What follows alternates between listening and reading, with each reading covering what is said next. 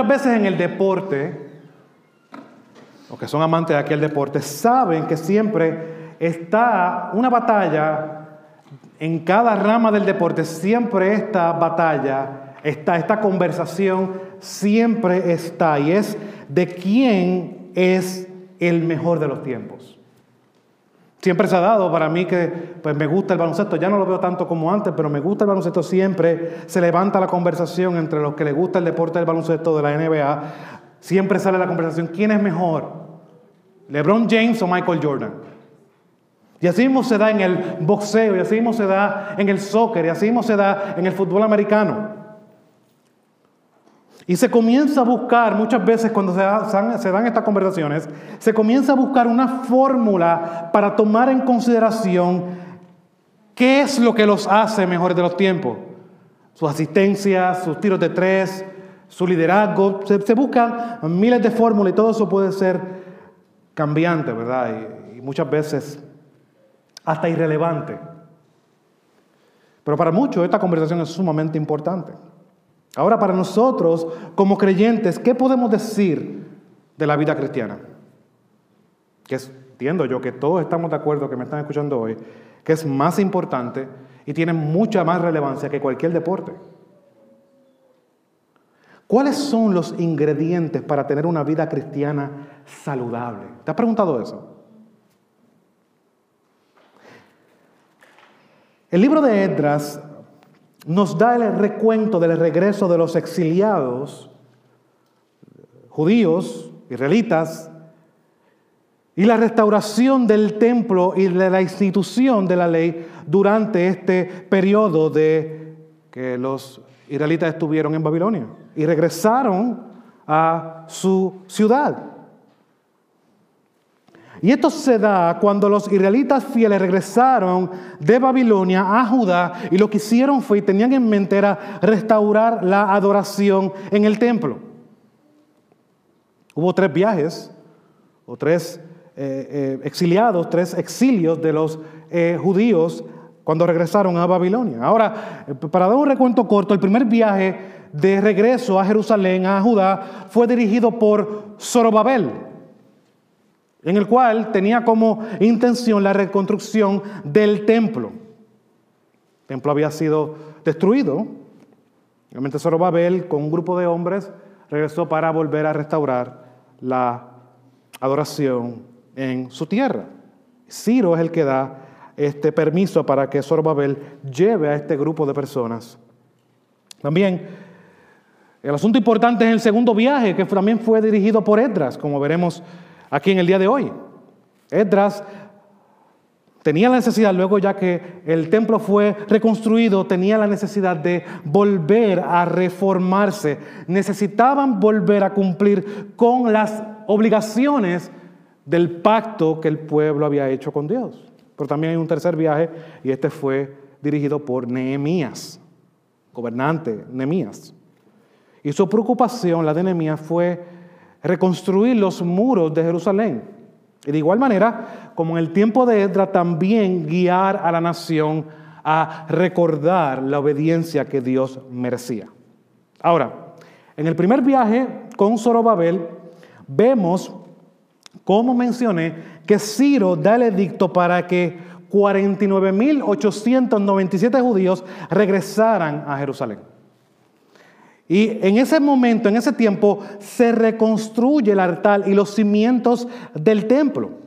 El segundo viaje sucede, dirigido por Edras, unos 80 años más tarde. Y este tiempo que está pasando aquí sucede en el reinado de Esther. ¿Se acuerdan la problemática que sucede con Esther? Que se levanta este hombre que quiere exterminar a los judíos. Todo esto se está dando en este contexto con la segunda venida de Edras y toda esta realidad.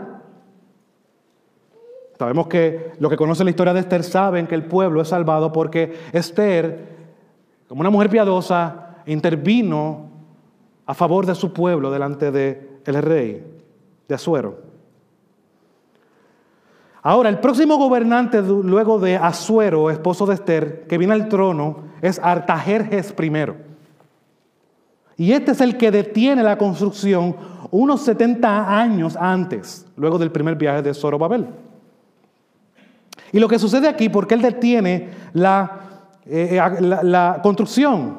Bueno, porque las ciudades alrededor continúan y comienzan a recordarle lo que estaba sucediendo. Y esto lo vemos que Esdras lo recuerda en el capítulo 4, versículos 12 al 13. Los reyes hacen una carta y le escriben al rey por qué él debía de detener la construcción del el templo de los judíos. Dice parte de esta carta, de este escrito. Sepa el rey que los judíos que salieron por orden suya han venido a nosotros en Jerusalén, están reedificando la ciudad rebelde y perversa. Y están terminando las murallas y reparando los cimientos. Sepa también el rey que si esta ciudad es reedificada y las murallas terminadas, ellos no pagarán tributo, ni impuesto, ni peaje, lo cual perjudicaría, perjudicará los ingresos de los reyes. Esa es la problemática. Por eso se detiene la construcción. Ahora, en medio de este Imagínense esto, mi hermano. Este pueblo recordando las promesas de Dios pudo volver con Zorobabel. En un tiempo se detiene, vuelven para atrás muchos de ellos. Muchos de ellos se quedan allí. ¿Qué pensaría el pueblo? Ah, volvimos a lo mismo. No hay esperanza. Ahora, en medio de este momento desesperanzador para muchos, es que Dios levanta a un hombre que le mostró su favor y es donde vemos la entrada de Esdras a la historia. Y vemos algo claro que dice en este pasaje que acabamos de leer. La mano de Dios estaba sobre él. Este hombre, eh, que la mano de Dios estaba sobre él, lleva alrededor de cinco mil exiliados de vuelta a Jerusalén para finalizar el templo y reformar al pueblo. Ahora, ¿qué debemos aprender de Esdras? Eso es lo que estaremos viendo hoy. Y quiero que me acompañes a ver cuatro aspectos necesarios que debe tener todo creyente. Tú eres creyente, tú debes estar aquí. El ejemplo de Esdras es uno que, debe, que es, como dice el pastor Samuel Nina, es digno de estudiar. Ahora, antes de que veamos esto, quiero que veamos un aspecto que menciona este capítulo 7 y es que la mano del Señor estaba sobre él. ¿Qué significa esto? Bueno, de manera sencilla es que el favor de Dios estaba sobre esta persona, sobre Esdras. Y esto se repite a través de este capítulo 7. Versículo 6 lo menciona Versículo 9 lo menciona nuevamente porque el primer día del mes, que fue el que acabamos de leer, comenzó a subir de Babilonia, el primer día del mes, quinto, llegó a Jerusalén, pues la mano bondadosa de su Dios estaba sobre él. Versículo 6, anterior a este, que no lo leí, lo, lo pasé por alto, disculpen. Este Edras subió de Babilonia y era escriba, experto en la ley de Moisés que el Señor Dios de Israel había dado. El rey le concedió todo lo que pedía porque la mano del Señor su Dios estaba sobre él. Y esto se vuelve a repetir de nuevo al final, cuando Esdras hace una oración. Versículo 28. Voy a leer el 27 para que podamos ver lo que Esdras está diciendo, finalizando luego que habla de todo esto. Bendito sea el Señor Dios de nuestros padres que ha puesto esto en el corazón del rey para embellecer la casa del Señor que está en Jerusalén y que me ha extendido misericordia delante del rey y de sus consejeros y delante de todos los príncipes poderosos del rey. Así fui fortalecido según estaba en la, la mano del Señor mi Dios sobre mí. Y reuní a todos los jefes de Israel para que subieran conmigo la mano del Señor estaba sobre este hombre. Esto significa el favor de Dios estaba sobre este hombre. Sabemos claramente que Dios no tiene manos.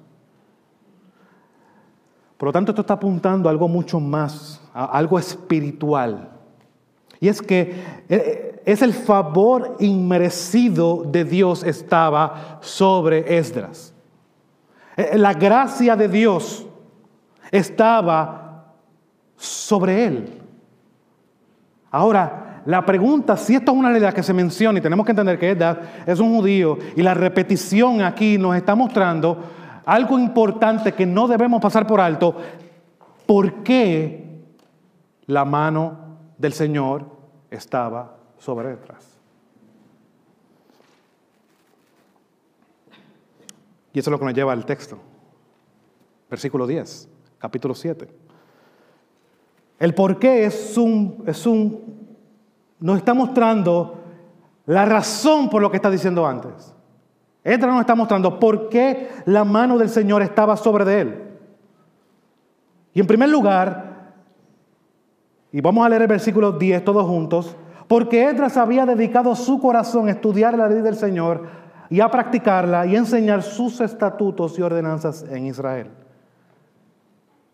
¿Por qué la mano del Señor estaba sobre Edras? Bueno, en primer lugar podemos estar claro, y el texto es sumamente claro, porque Esdras era un hombre dedicado. Esdras había dedicado su corazón. Esta palabra dedicado significa en el original intentar algo dirigido hacia una meta. Y quiero ser enfático, yo sé que muchas veces nos gustaría sentarnos y escuchar cuatro cosas que nos hacen feliz, pero tenemos que adentrarnos en lo que el texto nos está apuntando, porque hay una intención que el autor está tratando aquí de mostrarnos.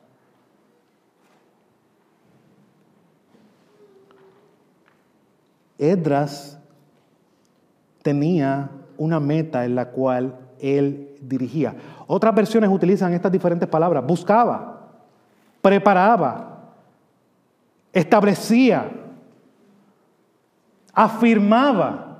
Estos son sinónimos que se pueden utilizar para esta palabra de dedicar.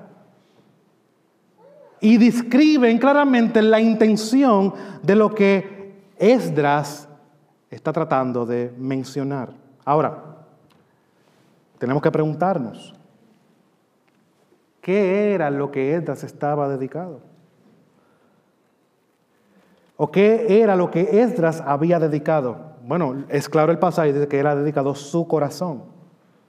¿Y qué está apuntando aquí con el corazón? Está apuntando al órgano que está detrás de nuestro pecho, o en el medio de nuestro pecho. No, no, no, eso no es lo que está apuntando. Para el judío eso no era lo que apuntaba. Eh, eh, ni tampoco está hablando de un fuerte esfuerzo. No, no. No está diciendo aquí, es que estaba haciendo las cosas con todo su corazón, ¿ves? No, no está hablando de un simple esfuerzo. Es mucho más que eso. Y es por eso que el perder de vista, lo que esto implicaba, podemos estar perdiendo de vista lo que esto implica para nosotros en el día de hoy. Ahora, esto lo hemos visto anteriormente y el corazón para el judío, como el que está escribiendo aquí, que es Edras, el corazón tenía que ver con todo lo que él era. Su manera de pensar, su voluntad, su deseo. Esto implica todo su ser. Ahora, esto tiene que ver con todo lo que es él. Es el centro de control, es el centro de mando que rige todo en su vida. Cuando hablamos de corazón estamos hablando de carácter. Cuando estamos hablando de corazón estamos hablando de personalidad. Cuando estamos hablando de corazón estamos hablando de voluntad. Cuando estamos hablando de corazón estamos hablando de los pensamientos, de la mente. Por lo tanto, este hombre había dedicado su corazón totalmente a unas cosas que veremos que este pasaje no menciona. Por lo tanto, la dedicación es importante. Eso me recuerda claramente al libro de Hechos, cuando, cuando el libro de Hechos, que el Espíritu Santo trae convicción de pecado por medio de la proclamación de Pedro, donde se convierten tres mil personas, vemos que esta palabra vuelve a aparecer en el Nuevo Testamento. Y luego que ellos fueron impactados por la palabra de Dios, que se sometieron a, la ordenanza del bautismo, dice claramente luego y ellos se dedicaban a la enseñanza de los apóstoles, a la comunión con los santos, al partimiento del pan y a la oración. Por lo tanto, dedicarse no es algo que ocupa el último lugar en tu vida. Dedicarse no implica algo que está, no está en tus prioridades. No porque va en contra de la definición que hemos dado. Tiene que ver con una meta. Tiene que ver con un, algo importante. Tiene que ver hacia dónde te estás dirigiendo. Eso afecta a todos nuestros aspectos de nuestra vida. Hermano, y esto tenemos que estar claro. nuestro estilo de vida va a mostrar si realmente, porque todos nos dedicamos a algo, pero nuestro estilo de vida va a mostrar a qué realmente nos dedicamos. Nuestro estilo de vida va a mostrar qué realmente es importante para nosotros. Y eso no tiene que ver con algo que hacemos automático, no, no, no. Cada vez, porque si esto tiene que ver y está aquí en la palabra de Dios. Tiene que ver con nuestro pensamiento, tiene que ver con nuestra mente, tiene que ver con nuestra voluntad, tiene que ver con nuestro carácter. El, corazón es el centro de todo. Tanto así que nuestro Señor Jesucristo dice que lo que abunda en el corazón, habla la boca. Sea que esto es regido por todo nuestro ser. Ahora, el pasaje nos dice que era esta actitud, esta manera de ver las cosas, la que movía a Edras. Edras era un hombre dedicado. Él ponía todo su empeño, ponía todo su corazón hacia una meta. Y podemos ver que en medio de una ciudad impía, Edras no cabildió para un deseo suyo. ¿No se dan cuenta eso en el pasaje? Él va al rey y pide al rey que le diera paso y permiso para ir de vuelta a la ciudad. Por eso que trae todo el contexto de lo que está pasando aquí. Porque un hombre dedicado se dedica a una meta, pero esa meta no, tiene que ver con tus sueños, esa meta no tiene que ver con tu esperanza, esa meta no tiene que ver con lo que tú entiendes que es correcto. Esa meta y esa dedicación tiene que ver a lo que Dios ha puesto, a lo que para Dios es importante. Por eso entra cuando se acerca el rey, no va a pedirle otra cosa que no sea de vuelta, porque la adoración al Señor tiene que volver a restablecerse. ¿Y de dónde sale este sentido que él ponía todo su empeño en eso? Bueno, mi hermano, porque no solamente Edras se dedicaba con todo su corazón a, los negocios de Dios. Edras no tenía lo que era importante para Dios en segundo plano. La, la meta de Edras era que Dios fuera exaltado a toda costa. Y eso se daba por lo que veremos en segundo lugar. Edras no solamente dedicaba su corazón a los planes de Dios, a lo que Dios había prometido. Y esto lo podía ser posible únicamente porque él era un hombre estudioso. Hermano, tú no puedes hablar, tú no puedes ah, mover hacia adelante algo que tú no conoces. Tú no puedes mover los planes de tu compañía o de tu trabajo si tú no conoces la meta y la dirección de tu compañía y de tu trabajo. Pues ¿cómo podemos llegar a la conclusión de que nosotros vamos a avanzar los planes de Dios si no conocemos a Dios? No conocemos su palabra. Había un propósito en este hombre. No solamente era mover los planes de Dios hacia adelante, sino este hombre sabía de primera mano los planes de Dios porque había estudiado la palabra de Dios. Lo más probable, Edras fue un funcionario en el reino de, en el gobierno de Artajerjes. Pero por su genealogía sabemos que Esdras era un levita, y eso lo vemos claramente en el versículo 6. Un descendiente de Aarón uno de los sacerdotes. que intercedía, que ministraba al pueblo de Dios. Esdras también en el versículo 6 nos dice claramente que era un experto en la ley de Moisés. Esdras capítulo 7, versículo 6. Este Esdras subió de Babilonia y era escriba, experto en la ley de Moisés, que el Señor Dios de Israel había dado. Era un experto. Cabe mencionar, si quiere ver el expertise de Esdras sobre la ley, Esdras no solamente es el autor de este libro que estamos leyendo, estamos tomando una parte, sino que también Esdras escribió el libro de Nehemías. Y muchos también dicen que Esdras escribió primera y segunda de crónicas. Usted va a tener que tener la historia del pueblo constantemente fresca. Es más, yo le voy a dar un detalle que yo no sabía. Y es que muchos teólogos llegan a la conclusión que el Salmo 119 lo escribió Esdras. Y usted viene a ver, el Salmo 119 es el salmo más amplio, es el capítulo más largo de toda la Biblia.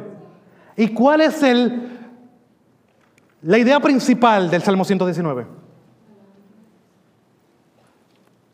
La importancia, la necesidad, la suficiencia de la palabra de Dios. Tiene sentido. Porque era un hombre experto en la ley de Dios. Pero esta expertise no salió de la nada. Esta expertise salió porque había una dedicación a Dios. Por lo tanto, esta palabra de estudiar no tiene que ver solamente con leer. Este, esto tiene un significado mucho más profundo y por eso estudiar los idiomas originales es sumamente importante porque nos nos abundan, nos aclaran la intención del autor. Estudiar aquí tiene el sentido de aplicarse uno mismo a algo. Esto también se puede definir como buscar. Esto también tiene que ver con detalles. Esta no se conformaba con eh, lo poco. Edra inquiría en la ley de Dios. Él leía con detalle. Edra no era un simple lector.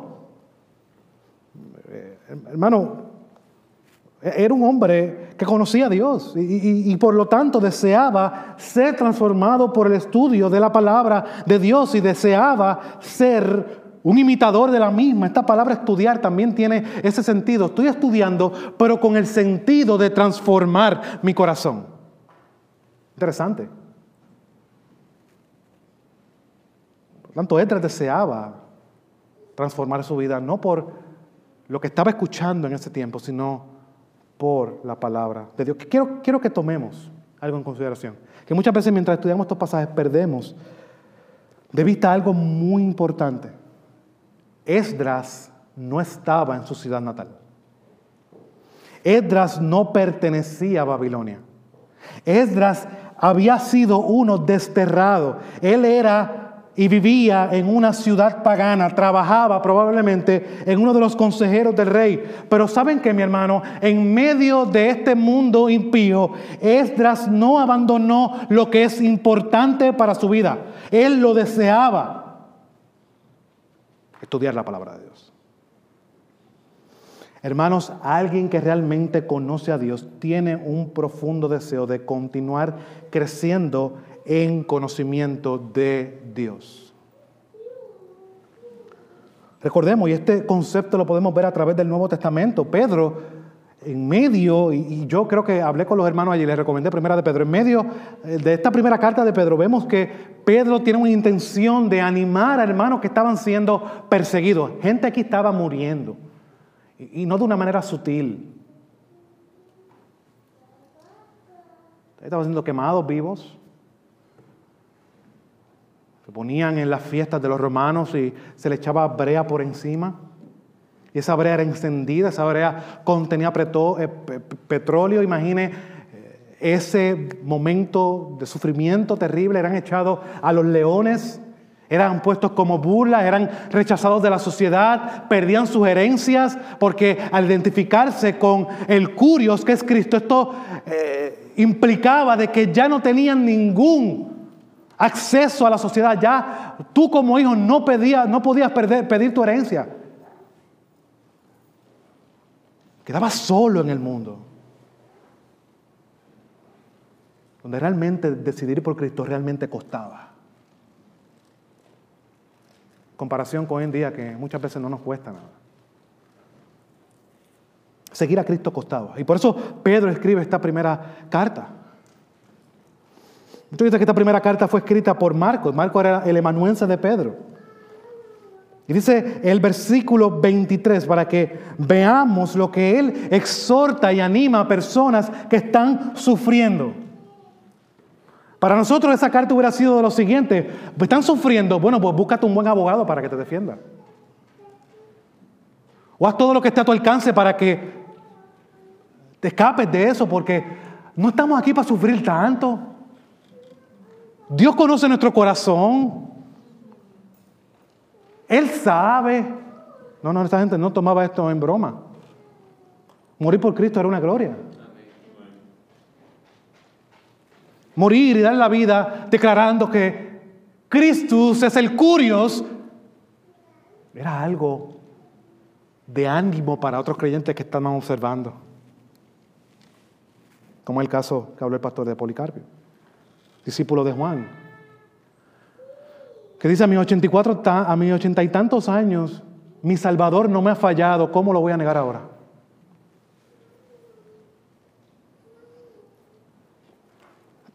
Miren lo que Pedro dice en esta carta. Primera de Pedro capítulo 1, versículo 23. pues han han nacido de nuevo no de una simiente corruptible, sino de una que es incorruptible. Es decir, mediante la palabra de Dios que vive y permanece. Ahora, ese es el fundamento para lo que era, él va a decir ahora en el capítulo 2, versículo 1 y 2. Ustedes han nacido de nuevo, esa es la verdad. Tu identidad es que Tú has nacido de nuevo por medio de la predicación de la palabra de Dios. Ustedes escucharon el Evangelio de Dios porque obviamente nosotros limitamos al Evangelio a solamente decir Cristo vivió, murió y resucitó. Pero en este contexto está hablando de mucho más. Porque ellos están diciendo, bueno, tú ves cómo se da eh, eh, esta, la creación de Dios. Dios crea todo y este hombre falla. Pero mira, Dios promete una simiente. Esa simiente es Cristo. No que ver mucho más. Apuntaba el Evangelio, pero sí apuntaba cómo Dios había mostrado todo en su palabra. es lo que Pablo hacía cuando iba a la sinagoga. Discutir. ¿Dónde estaba Cristo en las Escrituras? Porque todo apunta a Él. Dice el mismo Jesús de camino a Emaús con estos dos discípulos que no lo reconocieron y él comenzó a enseñarles dónde él se encontraba por medio de la ley de Moisés, de los salmos y de los profetas. Todo en la Biblia apunta a la simiente que es Cristo. Por tanto, la palabra de Dios es importante. Solamente ciertos aspectos de la palabra de Dios. Pablo, en Hechos capítulo 20, le recuerda a los ancianos de la iglesia de Éfeso, amonestándolos, y le hace un recordatorio de algo que ha sido clave en su ministerio. No vamos a ir a ese pasaje. Y él dice claramente, yo nunca me he negado a predicarle todo el consejo de Dios. Por tanto, Pedro está diciendo aquí, ese es nuestro fundamento. Hemos nacido nuevo, no de una simiente corruptible, sino de la palabra de Dios que vive y permanece para siempre. ¿Y qué eso debe resultar? Eso que Pablo, eh, Pedro está diciendo aquí. Por tanto, versículo 1 del capítulo 2. Por tanto, si esto fue lo que inició todo, desechando toda malicia y todo engaño, e hipocresías y envidias y toda difamación, deseen como niños recién nacidos la leche pura de la palabra, para que por ella, ese es el medio, crezcan madurez para salvación. Adiós, pero ellos no eran salvos ya. Sí.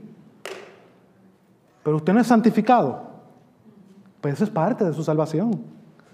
Estamos creciendo a la imagen de Cristo. Y el medio que Dios utiliza es su palabra, mi hermano. Edras en el Antiguo Testamento, sin saber claramente que Jesús nacería en Belén y todas estas cosas, él sabía quién era. Edras sabía su identidad. Y sabía que aunque estaba en Babilonia, esa no era su ciudad. Y por lo tanto era lo importante y era su dedicación, era su mesa de hacer la voluntad del Dios de Israel. Tanto así que su trabajo fue influenciar al rey. Su posición que tuvo la utilizó para influenciar, para beneficio del pueblo, para restaurar la adoración al pueblo.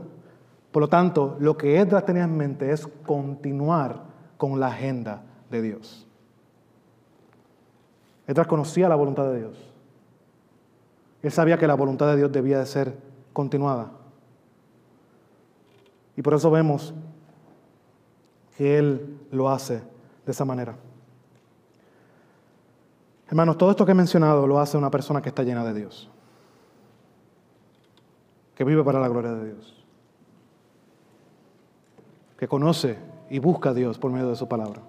Pero no solamente eso, sino que vemos también otro aspecto y es un estilo de vida. No solamente dedicación, estudio, sino también él deseaba que la palabra de Dios y su dedicación era una vida transformada. Todo este estudio no quedaba ahí, él no, él no estudiaba para hacer la cabeza grande, o para debatir, o para eh, poner un post en Facebook. No, no, el fin de todo este estudio era tenía una intención. Claro, si Edra era un hombre determinado, él tiene una meta. Su meta era estudiar la palabra de Dios, pero esa, esa estudiar tenía un resultado y era una vida transformada. La teoría lleva a la práctica. Edras era un experto en la palabra de Dios. ¿Y cómo se sabía que Edras era un experto de la palabra de Dios? Bueno, mi hermano, por lo que producía la palabra de Dios cuando es estudiada bajo el poder de Dios, bajo la obra del Espíritu Santo, produce una vida diferente. E-, esto es algo notable. Cristo lo menciona claramente.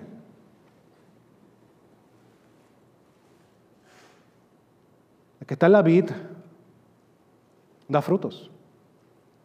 Que no da frutos echado al fuego, porque no es de la vida. E-, e-, esto lo vemos claramente en el Salmo 1. El mismo Antiguo Testamento habla claramente de que una vida en la meditación y en la lectura y en el estudio de la palabra de Dios produce fruto. Salmo 1, versículo 2 al 3. Este hombre que no anda en el camino de pecadores, que no se sienta en la silla de los escarnecedores, ¿qué hace? Sino que la ley del Señor está su deleite, su gozo, su placer. Y en su ley medita de día y de noche. ¿Cuál es el resultado? Será como un árbol plantado junto a corrientes de agua. Este hombre está recibiendo nutrientes constantemente en ese árbol que está plantado, por eso hace claramente las corrientes del agua, en agua en movimiento. ¿Y qué hace? Eso no es que vaya, a lo mejor dará fruto. No, no, no, no. Que da fruto. A su tiempo. Y su hoja no se marchita. Y en todo lo que hace prospera.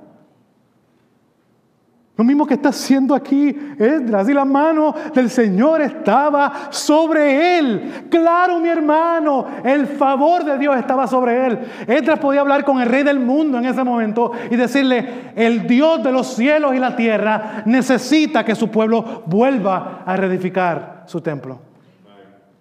Claro, Esdras. Eso es lo que dice el versículo 6. Y el rey le dio todo lo que él pidió. todo el oro, toda la plata, las personas, todo. Hermanos, lamentablemente vivimos una época en que aceptamos todas las incongruencias del mundo. Eso es algo que no se denotaba en una sociedad pasada. Porque estas personas, cuando vemos los puritanos, por ejemplo, siglo XVII, estas personas analizaban la vida y decían, bueno, si esto es así, esto debe ser así. Pero nosotros vivimos un mundo de incongruencias. A menudo, ¿cuántas veces yo he escuchado padres que exigen a sus hijos, pero ellos no lo hacen? Eso es una incongruencia. Hijo, tienes que estudiar, salir adelante, pero él nunca estudió y tocó un libro. ¿Pero para qué él tiene que estudiar? Esas son incongruencias que se dan en el camino. No uses droga, pero él se saltaba de droga. No, porque mi hijo no puede usar droga, pero tú te las comes. Incongruencia. Y así mismo vivimos en unos gobernantes que a pesar de que saben lo que es correcto, porque todos sabemos lo que es correcto, si no vayamos a Romanos, la conciencia está ahí, en todos. Sabiendo lo que deben hacer, sabiendo lo que es correcto, ellos legislan y gobiernan para un sector. Y la razón no es otra, sino mantener contentos a un sector. Incongruencias. Sé lo que es correcto, pero no lo hago. Aunque muchas veces eso vaya en contra de sus convicciones. Pero mi hermano, esto no solamente sucede en el ámbito secular. Lamentablemente esto sucede de igual manera entre las gradas de la iglesia. Muchos dicen ser el pueblo de Dios. Pero cuando vemos realmente nada de lo que Dios pone como importante está en sus prioridades, eso es una incongruencia. Y muy grande. Porque por causa de nuestro comportamiento blasfeman del Evangelio, dice Tito.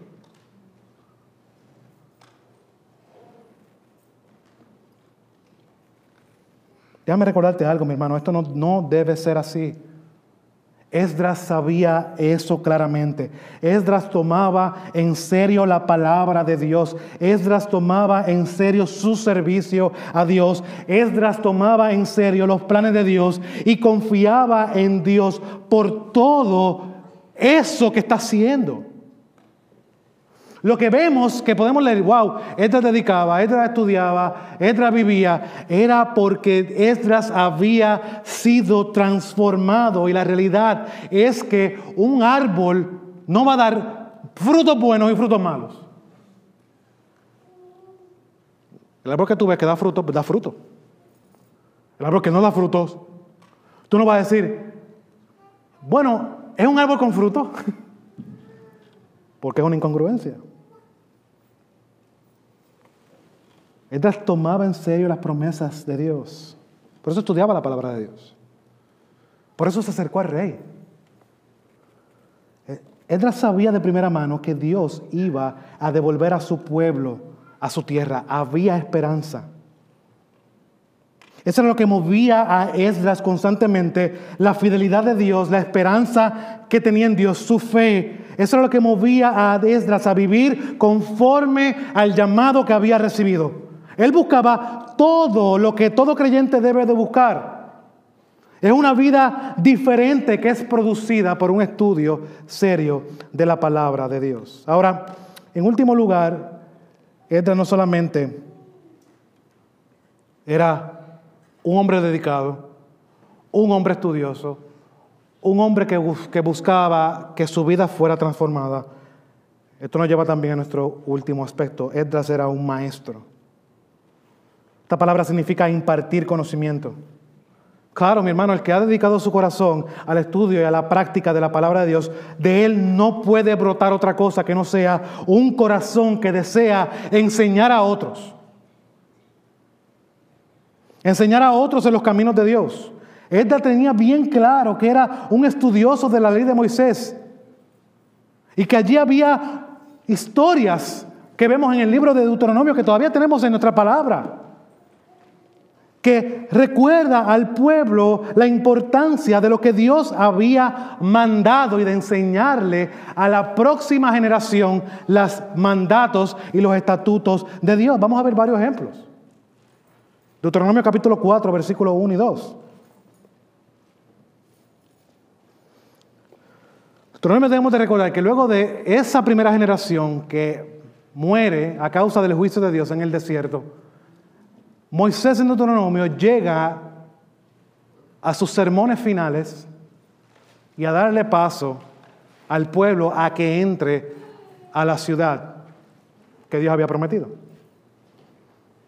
Pero ¿qué le hace Moisés?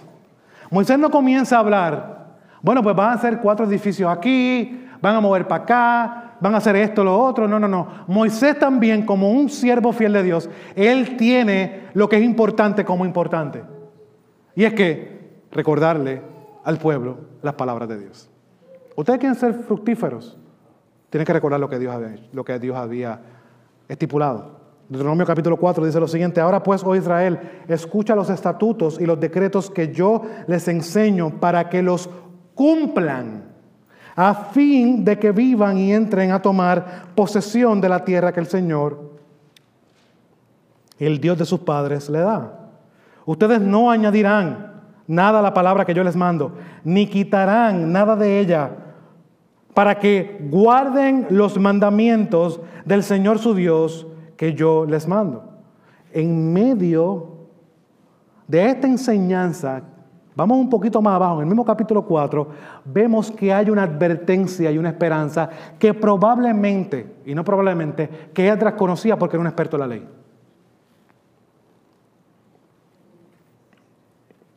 Miren lo que dice el versículo 21.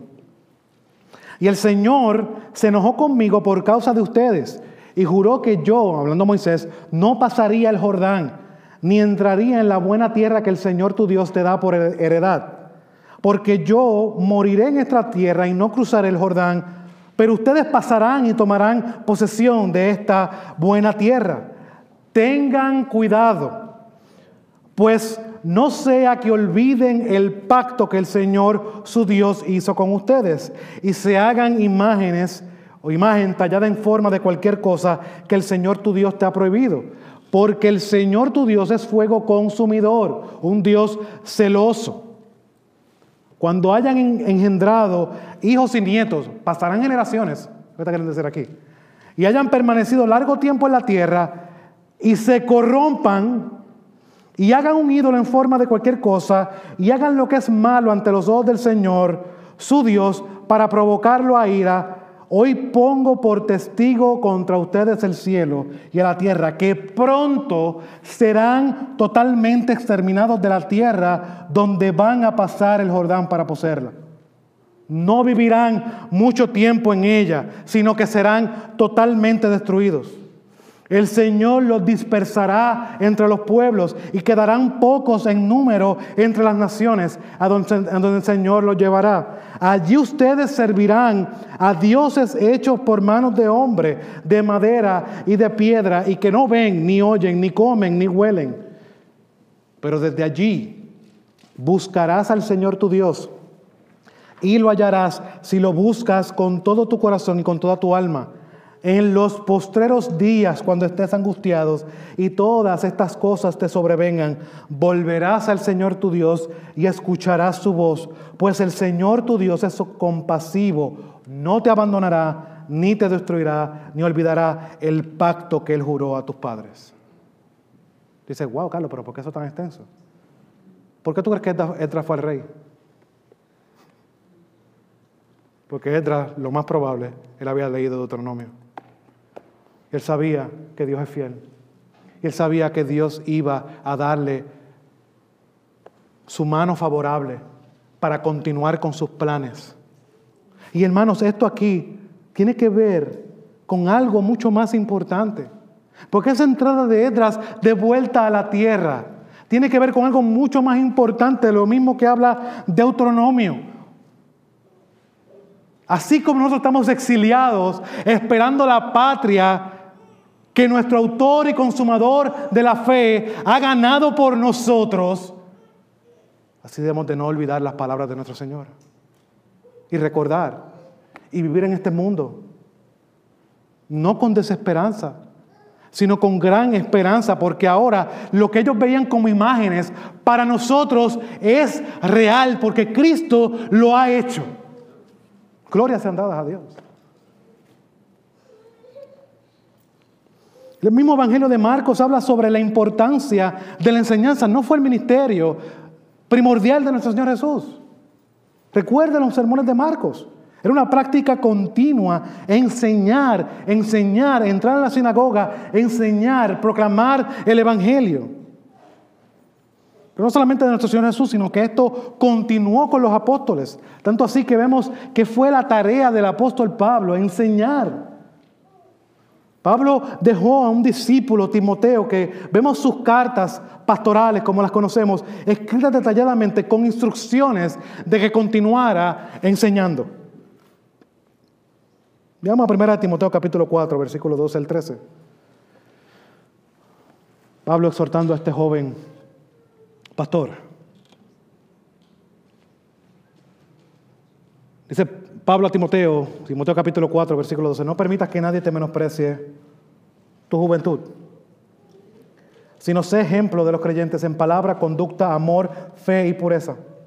Entre tanto que llego, ocúpate, dedícate ¿Cuál debe ser lo que debe tener como meta Timoteo, así como lo tenía Edras? Como la Biblia toma sentido, Antiguo Testamento, Nuevo Testamento, los planes de Dios y las metas de Dios siguen siendo las mismas, mi hermano. Ocúpate en la lectura de las Escrituras, en la exhortación con la Escritura y en la enseñanza de la Escritura. Pero también Timoteo tenía la tarea de enseñar a otros. Y eso lo vemos claramente en la última carta del apóstol Pablo, cuando ya Pablo está dispuesto eh, para ser derramado como una ofrenda agradable a Dios. Él le recuerda a Timoteo lo que le había enseñado y cómo eso él tenía que pasarlo para adelante. Así mismo como el pueblo de Israel debía de recordar y pasarlo para adelante. Así mismo como Edras, al tener eso en mente claro de que debía estudiar, de ser diligente, él debía de convertirse en uno que pasara para adelante los planes de Dios. Pero ¿qué le dice Pablo a Timoteo en 2 de Timoteo capítulo 2 versículo 2? Y que lo que has oído de mí en la presencia de muchos testigos, eso encarga a hombres fieles que sean capaces de enseñar a otros también. Pasa el batón, Timoteo. Estos pasajes nos muestran, mis hermanos, la necesidad de la enseñanza y de tener personas preparadas en esta tarea y de enseñar a otros a que continúen la tarea. Por eso ustedes ven en Efesios capítulo 4 los dones que Dios le ha dado a la iglesia, en este caso los pastores y los maestros, porque los demás fueron fundamentales, como los apóstoles, los profetas y los evangelistas los pastores y maestros, ¿cuál es el fin y el propósito? ¿Cuál es su meta? ¿A qué se deben dedicar? A preparar al pueblo para la obra de Dios. Hechos capítulo 6. Se da esta problemática dentro del pueblo de que hay unas viudas que están siendo desatendidas y usualmente fueron las viudas helenas, las griegas.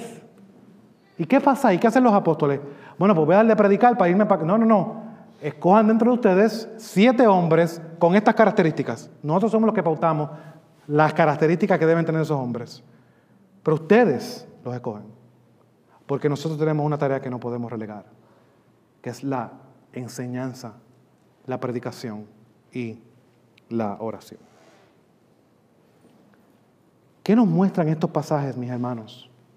¿Qué nos muestra este aspecto de que Esdras era un maestro? Bueno, que para ser un maestro primero tienes que ser un discípulo. Uno que enseña ha sido enseñado. Un discípulo, un verdadero discípulo, tiene un corazón humilde para recibir enseñanza. Un verdadero discípulo tiene un corazón humilde para recibir amonestación y exhortación. ¿Saben por qué? Porque Él tiene una cosa en mente. Él es una persona dedicada y esa dedicación tiene que ver con que no hay otra cosa que su vida es importante, sino para que Dios sea exaltado y sea glorificado y sus planes continúen y se lleven a cabo. Hermanos, recordando que cuando somos enseñados, de igual manera, cuando estamos enseñando, no estamos presentando delante de Dios. Pablo también lo recuerda más adelante en, en 2 Timoteo capítulo 2, versículo 15. Procura con diligencia presentarte a Dios aprobado. Y esto no solamente está hablando para pastores. Como obrero que no tiene de qué avergonzarse, que maneja con precisión la palabra de verdad. Estamos enseñando, tenemos que evaluar. No podemos ser incongruentes, como mencionamos anteriormente. Timoteo tenía la tarea de evaluarse delante de Dios constantemente. Aquí vemos las palabras que nos deben llamar la atención en este texto. Y es procura con diligencia. En el original esto es una palabra, una sola palabra, y significa tener o mostrar un gran interés, un profundo deseo, una expectativa impaciente. Timoteo, dedícate a esto. Esfuérzate, Timoteo. ¿Por qué Timoteo debía de esforzarse? Bueno, más adelante, 2 Timoteo capítulo 3, versículo 10, nos da la realidad del fundamento que Pablo puso en Timoteo. Pero tú has seguido mi enseñanza. ¿Ve? La enseñanza no, hermano, lamentablemente. Timoteo era un hombre, un varón de Dios, porque él había sido enseñado, él tenía un corazón humilde. Pablo había visto en San Timoteo. Tú has seguido mi enseñanza, mi conducta, mi propósito, fe, paciencia, amor y perseverancia. Timoteo, tú lo has visto, yo te lo he enseñado. ¿Pero qué debía hacer Timoteo en medio de estas dificultades que se iba a encontrar? Bueno, Timoteo en medio de esto tiene que continuar firme, persistente en lo que es importante. Y eso no es otra cosa que la palabra de Dios. Versículo 14 al 16. Tú, sin embargo, persiste en las cosas que has aprendido. Enseñanza. Timoteo fue un discípulo. Y de las cuales te convenciste, sabiendo de quiénes las has aprendido. Desde la niñez has sabido las sagradas escrituras, las cuales te pueden, te pueden dar la sabiduría que lleva a la salvación mediante la fe en Cristo Jesús. Toda escritura es inspirada por Dios y útil para enseñar, para reprender, para corregir y para instruir en justicia.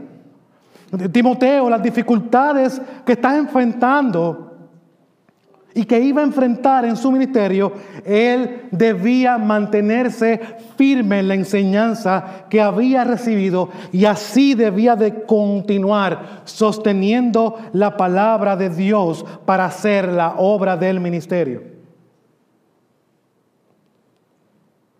Ahora, ¿y por qué era Pablo escribe todo esto para Timoteo? Bueno, versículo 4, capítulo 4 lo recuerda. Versículo 3, porque vendrá tiempo donde no soportarán la sana enseñanza, sino que teniendo comenzón de oídos, conforme, creo que montan esta palabra, conforme a sus propios deseos. ¿Cuál es el resultado de ese deseo? Acumularán para sí maestros, enseñanza, nuevamente.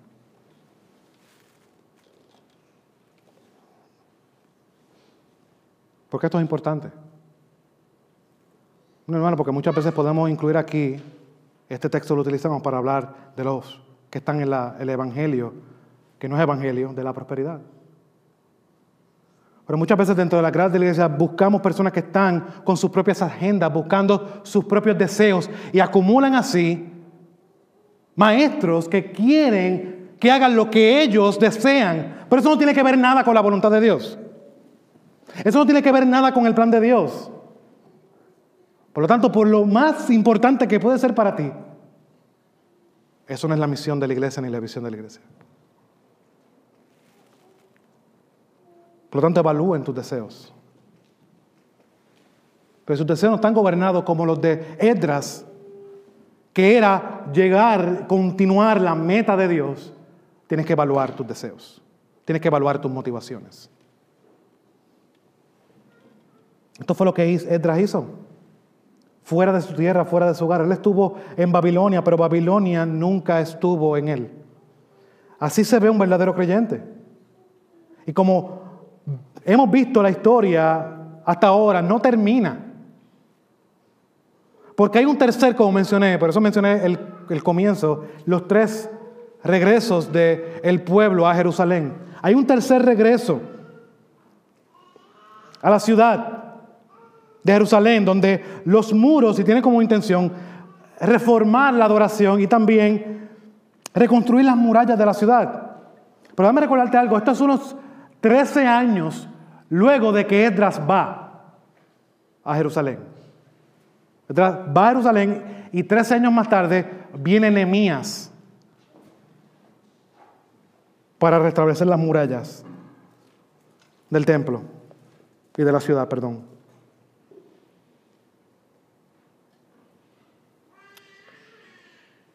Y en medio de esta circunstancia, quiero que vayamos a Nehemías capítulo 8. Porque luego de todo esto, que llega Nehemías, luego de estos 13 años, que Edras ya había llegado y había estado allí, el pueblo ya estaba en la ciudad. El pueblo había visto la dedicación de Edras. Eh, eh, ellos habían visto de que Edras era un hombre que tenía como meta la exaltación de Dios. Que no era solamente que llevaba el cargo de sacerdote, sino que también era un hombre con pasión por Dios, que estudiaba la palabra de Dios con diligencia, que trataba de vivir la palabra de Dios en su mayor esfuerzo, dependiendo totalmente de Dios, y que era un maestro. Cuando viene que el pueblo se reúne a adorar en Nehemías capítulo 8, ellos no buscan a cualquiera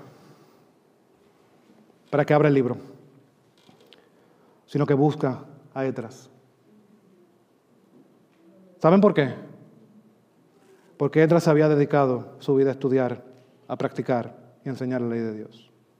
Dice Nehemías capítulo 8, versículo 1. Todo el pueblo se reunió como un solo hombre en la plaza que estaba delante de la puerta de las aguas, y pidieron al escriba, a Edras, que trajera el libro de la ley de Moisés, que el Señor le había dado a Israel.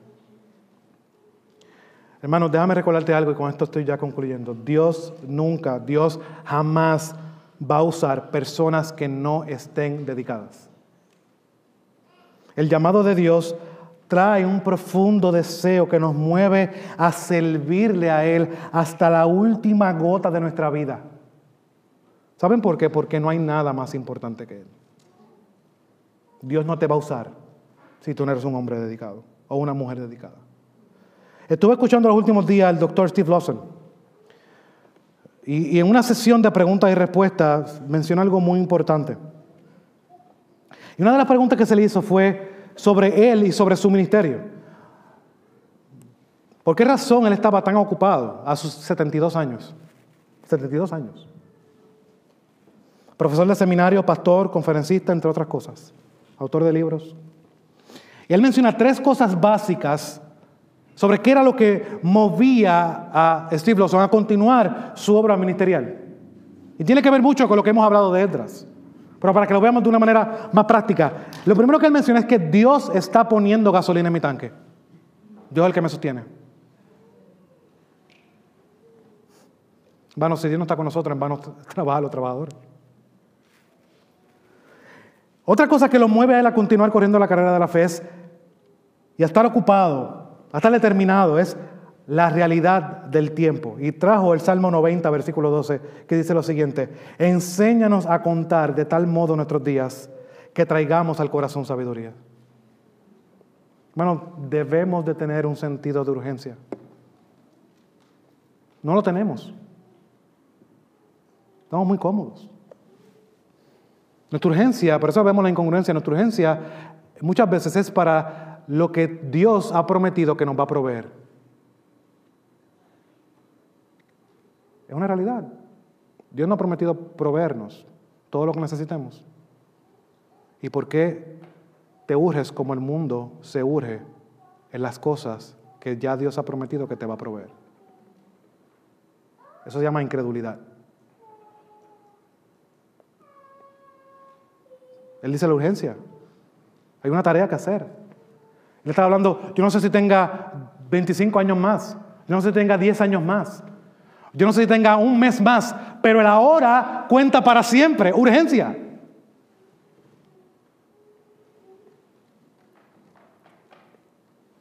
Dice el doctor Lawson, muchas veces presumimos del mañana. Ah, mañana lo hago. Eso no es una vida dedicada con todo su corazón. Este lugar, dice Steve Lawson, la realidad de la venida de Cristo. Hay una parábola que muchas veces la tomamos y la hemos leído tanto que nos hemos insensibilizado, la parábola de las vírgenes. Y muchos que están en la grada de la iglesia son las cinco vírgenes que no están, están preparándose correctamente. No están siendo, dedicando su corazón a lo que es importante. No están viviendo con la urgencia que requiere la vida cristiana. Dice el apóstol Pablo, aprovechen bien el tiempo porque los días son malos.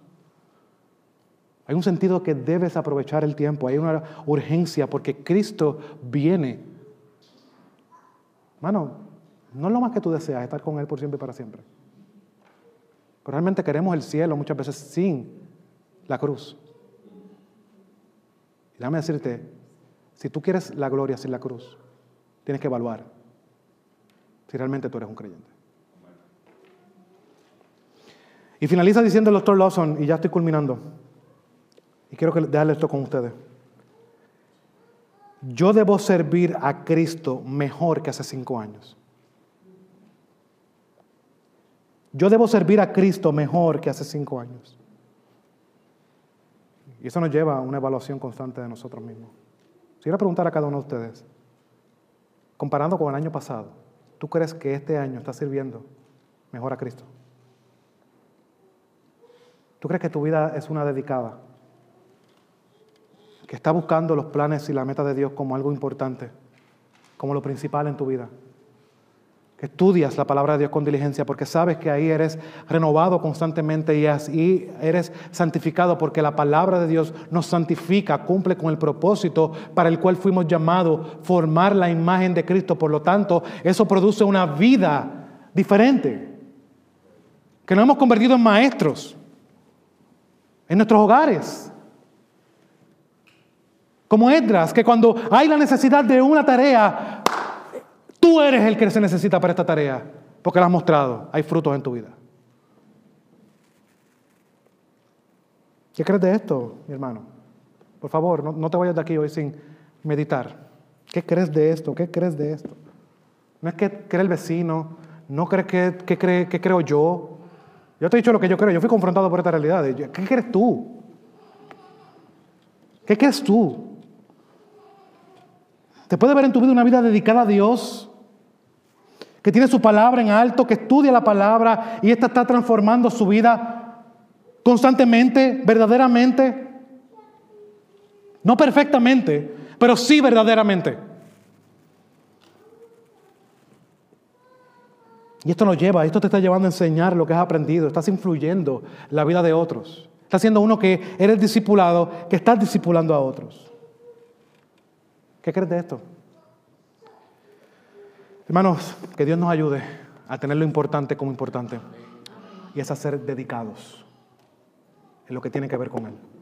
No hay otra cosa más importante que no sea vivir para su gloria. Señor, Padre, te damos gracias por tu palabra, por el ejemplo de Edras que Edras no era un superhombre, Edras era un hombre común y corriente, que tuvo y que tiene, porque debe estar entre los santos,